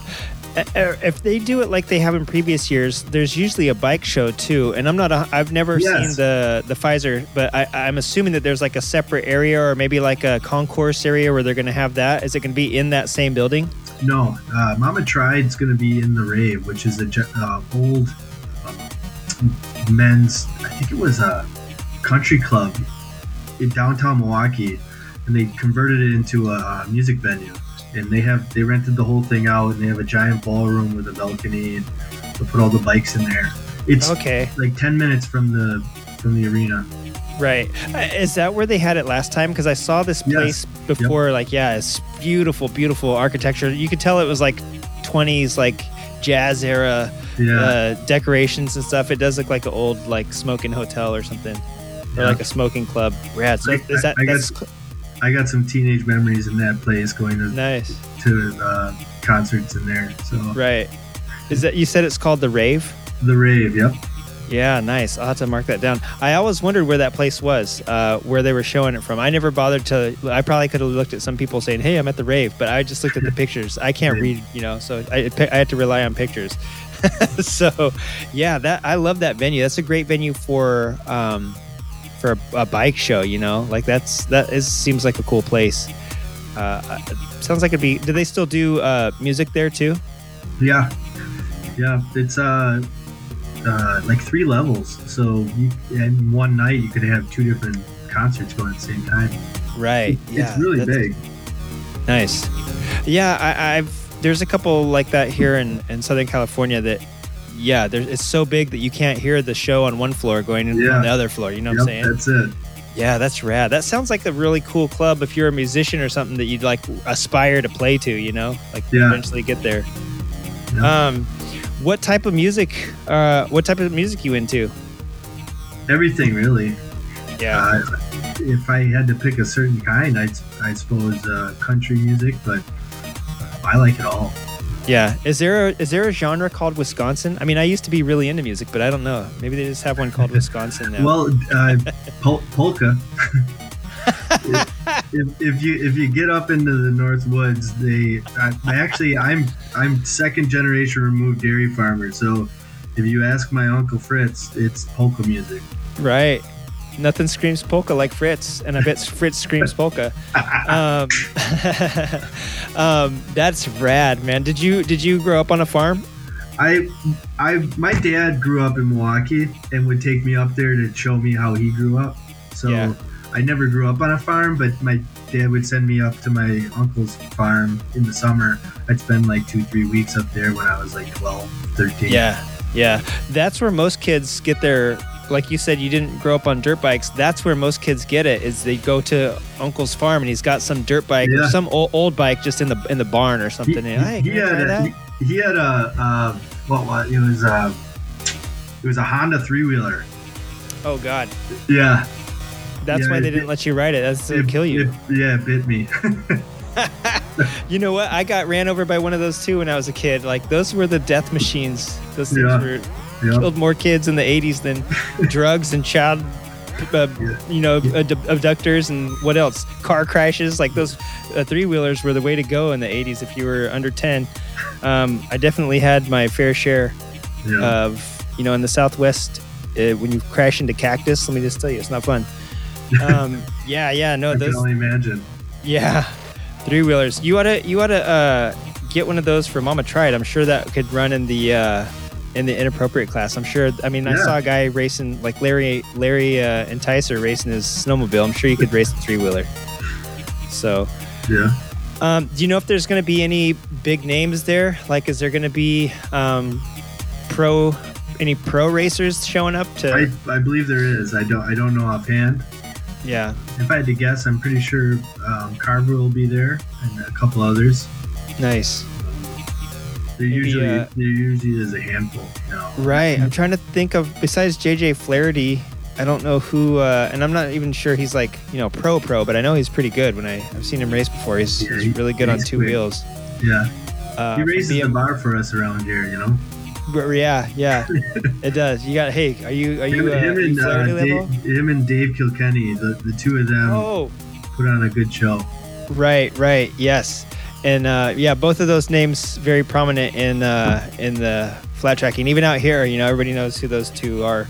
Um, yeah, and I imagine that there's going to be some like hooligan famous. That's that's the one cool thing about hooligan class to me is that I've always liked the whole, you know, this show even when we started was, hey, I know you love motorcycles, but what else do you do? Because like here's a chance to not be a professional racer. Those are, you know, or a professional, you know, builder or something like Arlen Ness or Roland Sands. Those guys get all the press. Here you go, like what do you do? And it's like the hooligan class has done that. It's put the spotlight on these, you know, fairly normal people Yeah. uh, and they turn out to be fantastic racers and and yeah I, I like that that they're not pros well you know they're some of them are getting a pro level i have to say they're they're getting very fast so yeah, definitely. Yep. yeah and then the guys out here, at least that uh, I remember being um, not pro, like uh, Frankie Garcia and and um, some of those, you know, some of the some of the people that were racing with the Roland Sands series are now racing like King of the Baggers, and they're going more pro. Like if you think about it, they're getting closer to pro than than they were hooligans before, and it's it's a big. It's turned into, like I said, its own class and like a stepping stone. Yeah, So which is exciting. It's it, it, it has this momentum to it, you know. Yeah. Um, has it got you into, you know, more into motorbiking or more into like customizing your bike? Oh yeah. It, it, it teaches it, it teaches you where you need to wrap your head around. You know, it, it's it's less about horsepower and more about stance. It's it's um, how what's spring rate, what's all these pieces to the puzzle. Whereas when, especially for me, being naive to the whole thing, you just add more horsepower, more Yeah. out, make it go faster. that's that's not that's not not the case. It's where's your position? How are the handlebars? How does the thing sit? What's the squat? You know, bunch of Yeah. extra pieces to the puzzle that I was totally unaware of. Yeah. Um, what have you done? Or oh, let's let's do this. Let's set a baseline here.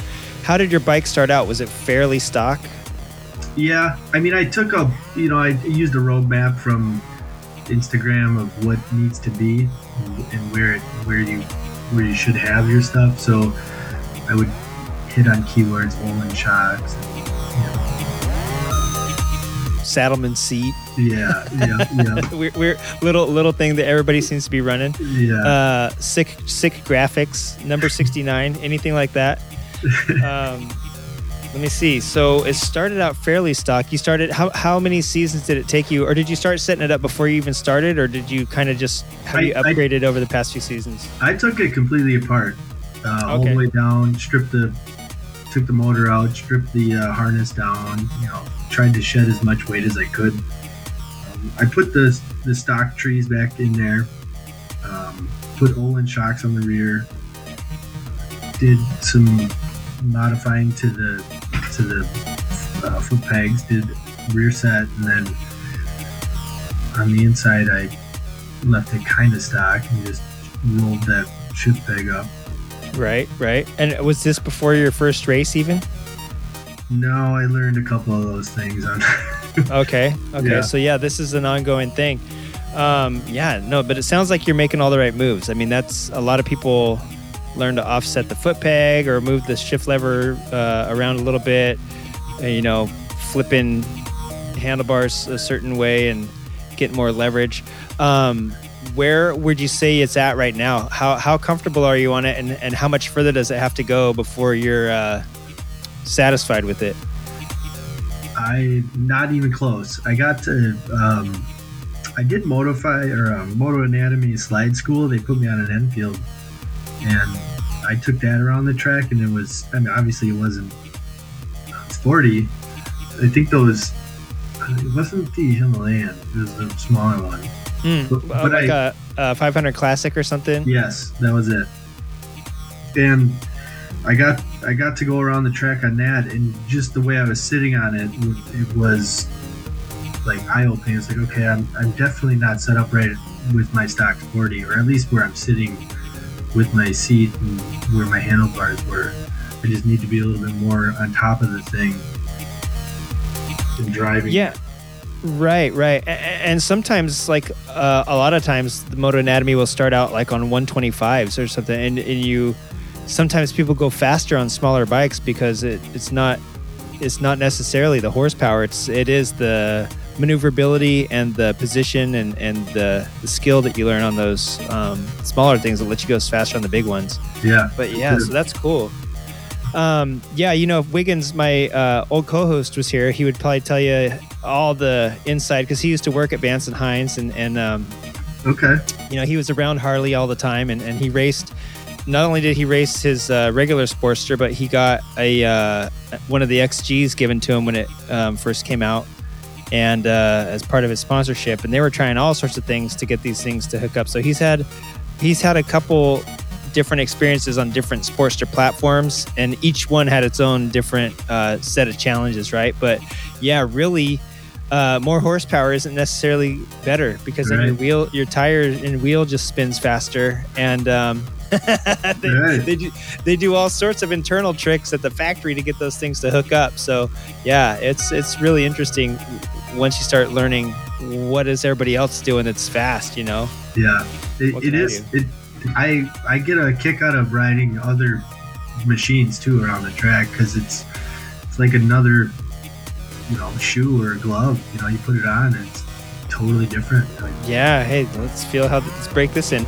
Um, have you obviously uh, Wisconsin's a very close knit community, a lot of um, motorcycles and, and racers up there. Have you made? Uh, would you say you've made new friends from racing? And if so, you guys sharing secrets on the on the track?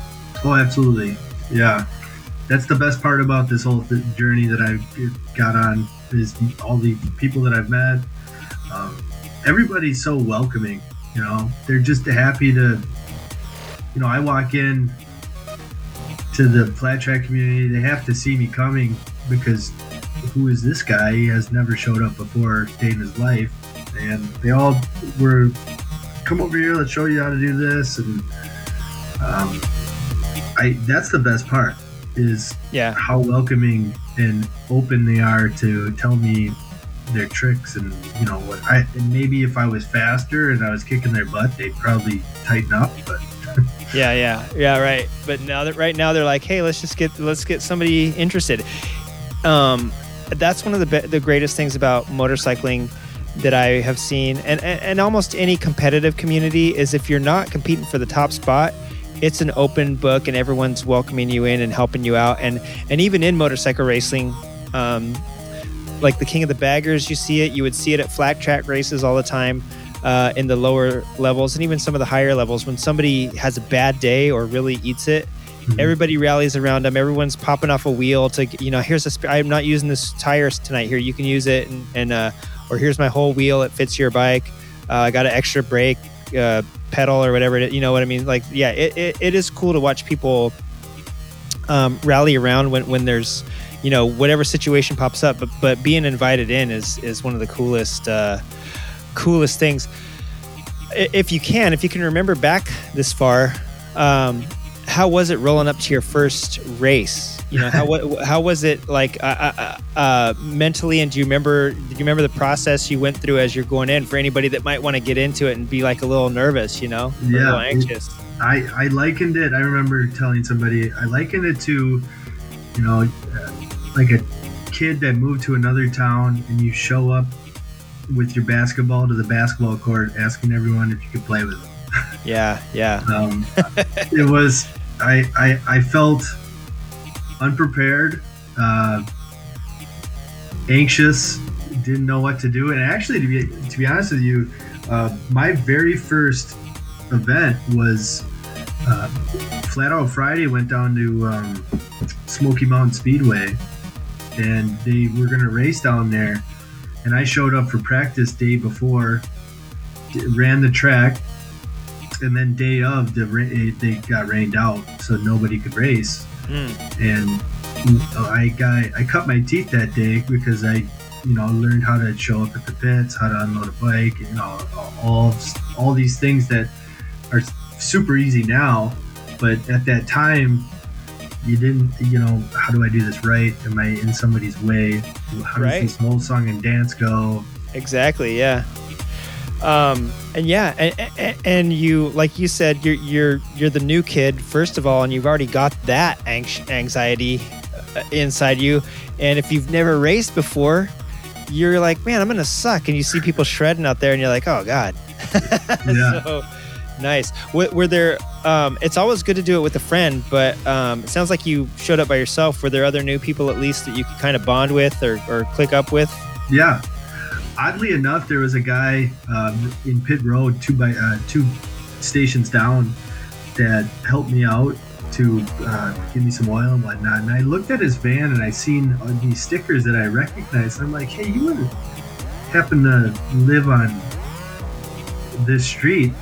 And he's like, yeah, why? I'm like, dude, I'm four houses down from you. nice. that's crazy. and and that's how I knew. Like right then, I'm like, I I I'm in the right spot. I need to be here. yeah, no, that's cool. That's cool. And then you could share, you know, gas money the next time going yeah, down or something. totally. That is cool. And and was he uh, somebody that had been doing it a little bit so that they could give you uh, a little bit of pointers or? Yeah, he's been uh, flat trekking for longer than I than I know. Um, Yeah. around here, everybody knows uh, Mark. Mark Martinich is one of the the pillars of the flat track around here. He Gotcha. Actually, he actually runs the home track for us at Aztalan, uh, which is the cycle club closest to Milwaukee, and they have uh, I don't less than a three eighth mile. It's a it's a short track, but uh, well maintained, and they do once a month. And he Mark runs it, and he was the guy two, two stations down, down in Tennessee. Wow, that's awesome. You got a Yeah. seasoned vet right down the street. That's, Yeah. that's awesome. That's rad. And I've heard of Aztalan before. Um, I would pronounce it a lot different coming from SoCal, but it sounds very. It looks very Aztec to me, or very Mesoamerican, I should say. Is there? Is it like a? Is there like a? Also, like a pyramid or something up there, if I'm not mistaken. No, I, I don't know offhand. Somebody Okay. tried to explain to me why it's called Aztalan, and I, I can't think of Yeah. the explanation. We were sitting around a campfire, and I think I learned. Right. I, I, yeah, and then it's one of those things where you, in the morning you don't really care, right? You're like, whatever. this could have been a fishing story. No, Yeah. I, I I ordered some um, bicycle parts years ago from um, from there, and I was like, oh, this must be like down in Southern California or like Arizona or something. And then I think it did come from Wisconsin, and I was very surprised. I was like, ah, wow, that's a weird. I went, and somebody must Yeah. have moved. I thought the same thing. Like, Yeah. Jesus. How funny. Um, no, I, I, I sprinkled all over, all over, especially up there where things can freeze in the in the permafrost that you guys get. I'm sure there was probably some, you know, I know they built temples or pyramids all across the U.S. and had different stuff, uh, and it, they didn't survive like they did in in uh, in a South America, or you know, in Mexico and, and parts of South America, but Sure. probably up there the permafrost probably saved it. So Preserved it, probably, probably one up there somewhere. Um, yeah, that's that's awesome, and it's so awesome to have the person that runs the um, the uh, cycle club right there. It sounds like you got a, a an in, you know, uh, heads up on on all the events. Well, Mark's Mark's a great guy uh, to everybody. You know, a, a real treasure to have in our community. Yeah, Can't, can't speak more highly of the guy. He's pretty awesome. right. And uh, yeah, and and that's it's it's important to have that backup. When we we lost that around here in Southern California a little bit, and when you lose um, a promoter that was whether or not you agreed with them, um, I you know I'm specifically speaking about this organization called Ivy League around here. They are the ones around here that partnered with uh, Indian and they partnered with a few other things and they got the hooligan the SoCal hooligan thing started and that's when they got a deal with the flat track and I think it kind of got hooligan kicked off um, the quote hooligan class kicked off around uh, the nation a few years ago and that organization that that promoter uh, disappeared a few years ago and the community the flat track community around here has been reduced back to quiet few clubs doing it here or there. We don't have you know it, it really highlights when you find an individual like that how important they are to your uh, to your community you know Absolutely, what i mean? Absolutely. yeah that's cool and it's and it's cool that uh, uh, what is what a tale that you just happened to hit up next to me your very first time and, and he lives down the street from you. That's, Yeah. that's really good. Nice. Um, when you're not uh, riding motorbikes and, and racing and all that fun stuff what what do you do? What what's uh, what does shakes do uh, in, in the meantime? Uh, well, I like to uh, deal with graphic design, uh, videoing, montage, whatever kind of grassroots promoting. So, whatever um, artistic flair I can throw on some stuff is uh, definitely gets me fired up. nice is that what your uh, day job primarily is No, I actually sell uh, roofing. no kidding No. man, so you're like a you're like you're a creative writer who's not only creative but also like the uh, the blue collar version of a creative writer, where that's Yeah. like your se- even being creative is your second second gig. that's I, nice. I liken it to the. It, it allows me to do the other stuff. You know. It- it- right. Yep. It's that stability that doesn't swallow the rest of my artistic side. So Yep, yep, yep. My day job is. I remember they're like, "Oh, you're gonna work with Photoshop," and I was like, "Sweet!" And they're like, "But you're gonna draw schematics. Don't dare have fun." oh, crap. I, I I grew up fairly artistic, and there was just some weird side that also was like once I once I got into like mechanical stuff, just loved. Uh, you know, I love how things go together and whatnot, and so they sort of got merged, but every once in a while I'll see, you know, when, when you're, it's hard, it's hard when you know how to do something and, and you can't, you're not allowed to, you know, so it, Yeah. it does put a damper. It's, it's nice to have a, something that you still love to do after work. So that's cool. yeah. Um, and roofing, I'm going to assume that, uh, it, it, like in California, you can get a tile roof, eh, like these uh, terracotta tiles. They're really popular sure. they're fire fire resistant and you know we're sort of Mediterranean. I'm assuming in Wisconsin it's something you replace every six months because the the weather and I, I, right. Am I right or am I am I exaggerating or am I close? Uh, the residential homes usually have asphalt, asphalt shingles, and those are Gotcha. good for a good twenty years or something. I Oh don't no sell. kidding! I don't sell any of that. I sell uh, flat roofs, the big stuff. Got you, got you, got you. Dang, that I would be scared actually with the the the weight of the snow. Uh, you know, depending on how thick the snow is, just cave Yeah. in your roof on Yeah, there's a, there's snow load calculations that I deal with. Dang, that's that's pretty rad. Yeah, I'd hate to hate to be uh, having a brain fart or, or thinking about racing on that day when you're like, oh, whoops, I sold them short and now their warehouse is full of uh, snow. Whoopsie! Or, or as, as I think as you say, oh, Yep, there you go. you nailed it. Um, rad. Hey, we're going on an hour. I don't know. Is there anything? Um, is there anything I'm missing here? Is there anything more that I that I need to cover? Because I got a few stupid questions that I ask everybody that I, I'm I'm rearing to get to. But uh, have we covered the whole gamut? Besides, um, I think so. I think we got her. nice. That's another Wisconsin. that was that was so Wisconsin. Yeah. Um, yeah, I really missed the accent, and and uh, uh, luckily I got to talk to somebody from Wisconsin last night as well, and yeah, it, it. it's fun. It's fun hearing. Uh, Southern Canadian accent's my favorite. or, when I talk best to, description. I love it. yeah, yeah. I want you to know when I talk to people from Canada, I say I love your Northern Wisconsin accent. All right, so this is the dumbest possible list of stuff uh, that I have, and and unfortunately, I made this list trying to be funny years ago, and I've asked every single person on the show, so it kind of has to stick now. If I if I go off script, uh, it's not going to uh, uh, stand the test of time. So, are you ready for my list of questions? I have about 15 here, and they're all pretty insignificant. So, just uh, all right. So, first off, to start off, this is uh, this has been unanimous so far, but I'm going to ask you. Maybe maybe you'll change things. Which is your favorite grip, your left or your right? I right? Yep. Everybody, that- it's so far. Everyone said the right. Uh, tell me why, and I'm gonna. I'll, I'll, guess in my head, but why don't you tell me why? Uh, well, there's the throttles there, Yeah. and uh, that's the one that you have to have the elbow up in the air so that you can drive her into the ground.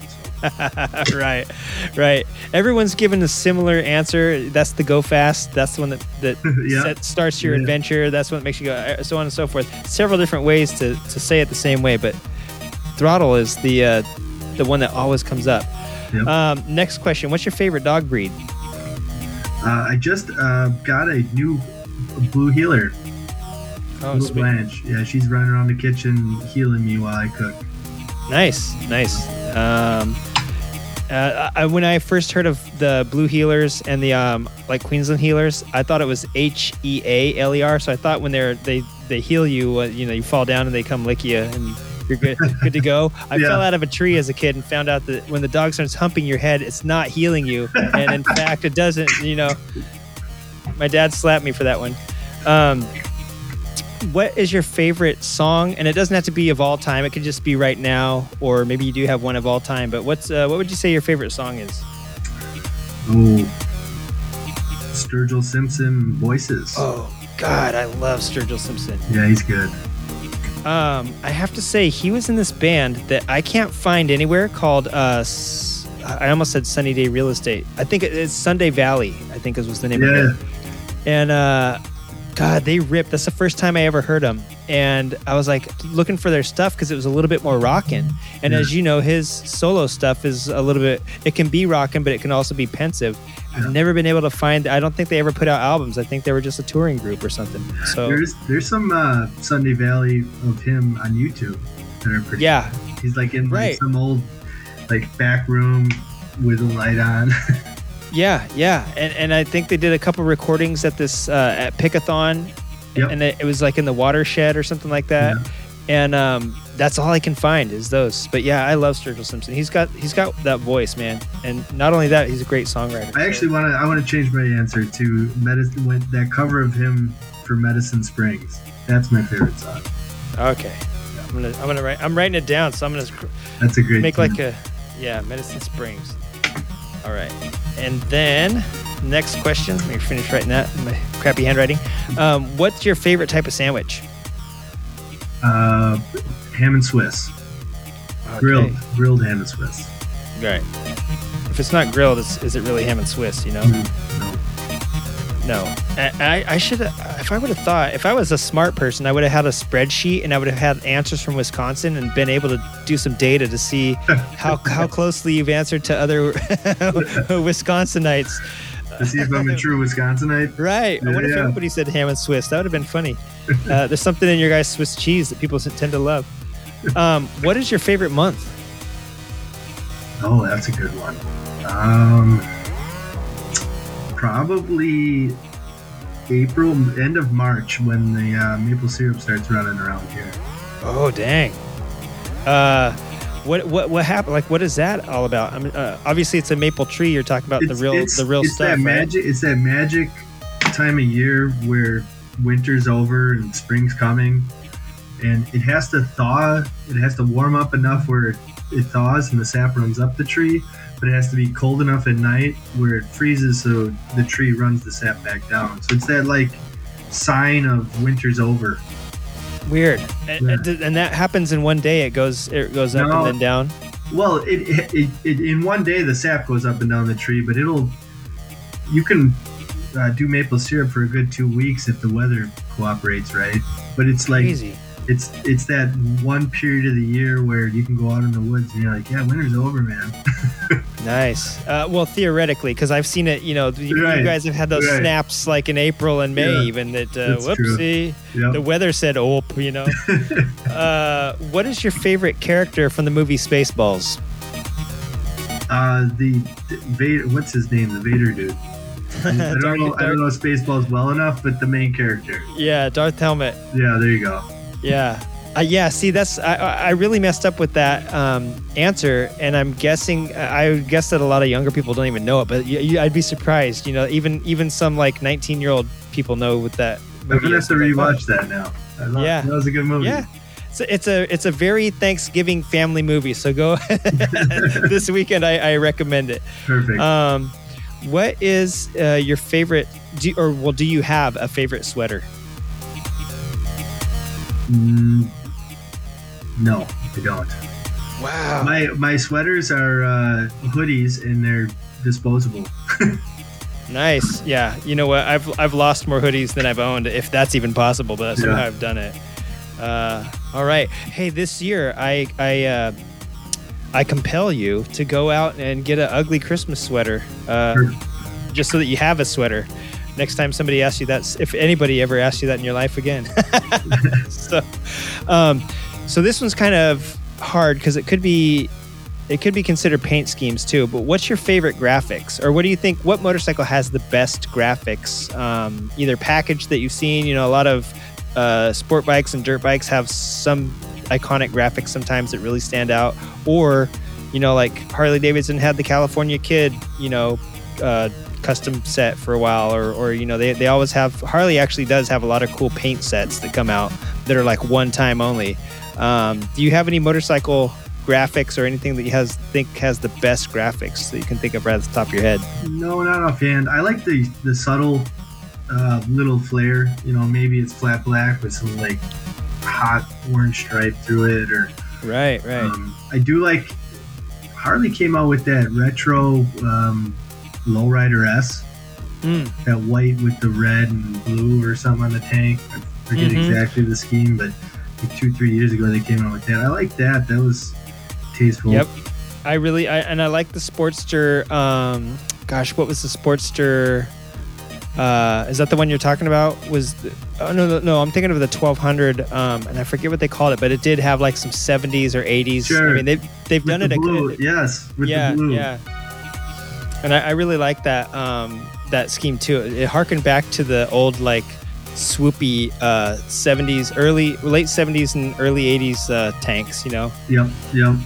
And I, I kind of Um, dig that. I like the yeah. subtle. I like the subtle, not too flashy. I, I, I despise the let's paint everything orange or Yeah, yeah. I, I, I do like the new Street Bob that came out last year, though. That was kind of uh, kick off. You know, it, it was it had a little bit more pop to it than the previous ones, Oh, and I thought that was yeah, that it was it was kind of an orange color. It was really cool. Um, and if you ever look up the Sportster 72, I don't know if you even remember those uh, when they came. That was like the years when they were doing those that big bass boat flake metallic on the Sportsters. and they had white wall tires. yeah, those those were they're trying to go super custom with the uh, stock stuff, and it just didn't look it didn't look great. Maybe you'll see some stuff at Mama Tried that you uh, you end up liking. yeah, absolutely. I look forward to that. I, I Yeah. love the the um, artistic flair that comes. Heck yeah, heck yeah. Um, what is your uh, or what do you think, in your opinion, is the best motorcycle meme? If you think if you've if you've uh, seen enough to have a opinion well, the that. most recent, most relevant one is the uh, you've heard of Elf on the Shelf, and it's Chris Farley on a Harley. yeah. yep, that season's coming, baby. Yeah, Um, what's your favorite type of pie? Apple. Apple pie. Yeah. For, for any particular reason? I mean, Wisconsin's not famous for their apples. No, uh, my favorite type of dessert cheesecake, but yeah, Yeah. my favorite pie is apple. Yeah. After watching American Pie a few times, it became my favorite pie. Kind of, kind of flew out. You're, you're done with those. yeah. Uh, um, what's your favorite ocean animal? Clearly, I geared this question towards Southern Californians, who I thought I'd be uh, have an endless stream of people to interview. But uh, I don't know if you have a favorite ocean animal. I, if I had to say a dolphin, maybe because they're the smartest. Yeah, man, they are so cool. They are dolphins are uh, Yeah. pretty cool in person. I Uh, see. they- I seen those nature shows where they like flip their tail and like Yeah. rail fish. Yeah, yes, dude. Yeah. They, they love to play with their food. They're also very chatty. If you ever come across them in the wild, they just they won't stop talking. Right on. Um, they would make good podcast hosts. Um, who, in your opinion, is the best actress? Uh, either it could be your favorite all time or the best one right now. oh, I, I'm not good at that one. I'll have to pass on that. Chris Farley. I'll just put. Chris Yeah, Farley. Chris Farley. go. Um, who is your favorite relative? Now this one might get a little. Uh, this one might get a little touchy. Hopefully, no one's listening. my favorite relative. Can I say Yeah. my? Can I say my dad? Sure. Yeah. say whatever. I, the apple didn't fall far from the tree, so Nice. And then they both made apple pie. They both There you love go. apple pie. I'm gonna guess. Yep. Yep. full circle. um, yes. Uh, what name would you have chosen for yourself if your parents hadn't named you Shakes? oh, jeez. I got asked this the other day and I answered, and I felt like I was conceited. Um, I want to hear that one then. uh, Max. Max. Okay. Nice. Uh, uh, what about Max? What is it? Just I I. A I short- think I, no, I think I seen. Uh, I don't know if it was a Family Guy or something where they they called themselves Max Powers or something like that. It just nice. yeah, and I was like, that's Yeah. awesome. That's a good one, right? Yeah, Max. Any any any name after Maximum that, is, powers. right? It's almost is almost awesome. Max Thrust. Max. Yeah, there you yeah. go. Unless your name last name was Epad, then you're good to go. um, How many? This is the last question, and it's probably the, the least significant on here. How many pairs of coveralls do you own? And I know you're from Wisconsin. I know you you can't say zero on this. I got bib overalls. Yep, I have Carhartt thermals to wear in the winter, of course. and then I have one pair of actual like full-on coveralls with the zip. I knew you. I knew you wouldn't disappoint. Being from Wisconsin, I know it's almost like uh, you could say Carhartt, and that's uh, that's totally appropriate. And then, uh, yeah, I knew I know everybody up there at least has one pair of some sort of canvas coverall or, or Yeah. overalls or something. So nice. You answered like a true Wisconsin. I gotta tell you that. So Passed. Thank you. you passed. That Hammond Swiss, I'm gonna have to double check. I'm gonna have to go back to all the episodes and listen now. We got 260 something. I'm gonna have to go through to find that out. But uh, yeah, you you, uh, you passed in my book. You spent a whole hour uh, wasting wasting your life. You're never gonna get back. But I had a lot of fun talking with you. Me. And uh, I'm excited to see. I'm gonna be looking. I'm gonna be looking for streams. So if I find the links Yeah. now, I'll stick them in the show notes. And if you uh, have any, please uh, let me know if you know which uh, who's gonna be streaming, so we can all check you out and uh, have fun from you know 3,000 miles away down here in the in the bottom of the uh, west west coast, um, watching F- Flat Out Friday play out and uh, Mama tried and all that fun stuff. I'm just I'm super excited to talk to you right beforehand, and then to be able to go and watch and see how you do. So it. yeah, no problem. And if anybody wants to check you out or uh, find you on social media, you want to share that info? Yeah, I'm uh, Sideways Shakes, and I'll be out there number 9X. 9X Radical. Where does that number come from? The very first race I got to, they uh, had two nines. A nine actually comes from high school baseball. I Nice. Was a varsity baseball player, and I was like, oh, let's get I'm gonna with that. Yeah. There was two nines at the track, and my best friend who was helping me pit that day raised his hand when they asked who wanted to uh, wear the X. Nice. I Was one of them. Yeah. Was one of them zero nine or do you know? Because I bet you twelve bucks. My old co-host was at that race too. If it was, was it in uh, Tennessee? No, this was a Dairyland Classic uh, Plymouth. Oh yeah, forget about. He wasn't there. Yeah, 9x radical. Well, hey, thanks Shakes for hanging out with us, and uh, I, I look forward. I, I am I am stoked, and I am I'm happy. I'm so happy that things are going to get back on track. I feel like I feel like things are really turning around, and I just finished. Um, going to a big motorcycle event myself and had a whole lot of fun so i'm just i'm looking forward to to the fun starting again and, and this is a good way to kick off 2022 in 2021 So- right on, man. Rad. Well, hey, I thank you for hanging out and wasting time. And uh, tell your uh, girlfriend thanks for sharing and to keep supporting. And we'll be looking for you out there on the track. We'll do. Thank you, man. All right. Talk to you later. Yep. All right, everybody, that's our show, and we will uh, be wrapping up with you. We're going to do, like I said, we're going to do our IMS Outdoors recap next Friday. You're going to have to listen. It'll give me a whole lot more time to go in depth instead of trying to cram anything. I mean, I already spent an hour on it, and it was still uh, as short as I can go. So uh, we'll release some show notes uh, with all of the links for the Build Moto and anything you could possibly want to know about the upcoming Flat Out Friday and uh, Mama Tried and all that fun stuff. And uh, yeah, catch you on the flip side. Peace, Grease. Uh, tell your niece to stop chasing geese. I'm just getting sick of saying that. Hey, guys, I need a good catchphrase for motorcycles. Keep your boots above the roots. No, jeez. Um, go watch Luca. It's got really good um, Vespa scene in it. How's that? Don't make a Mespa. Ride a Vespa. All right. Bye.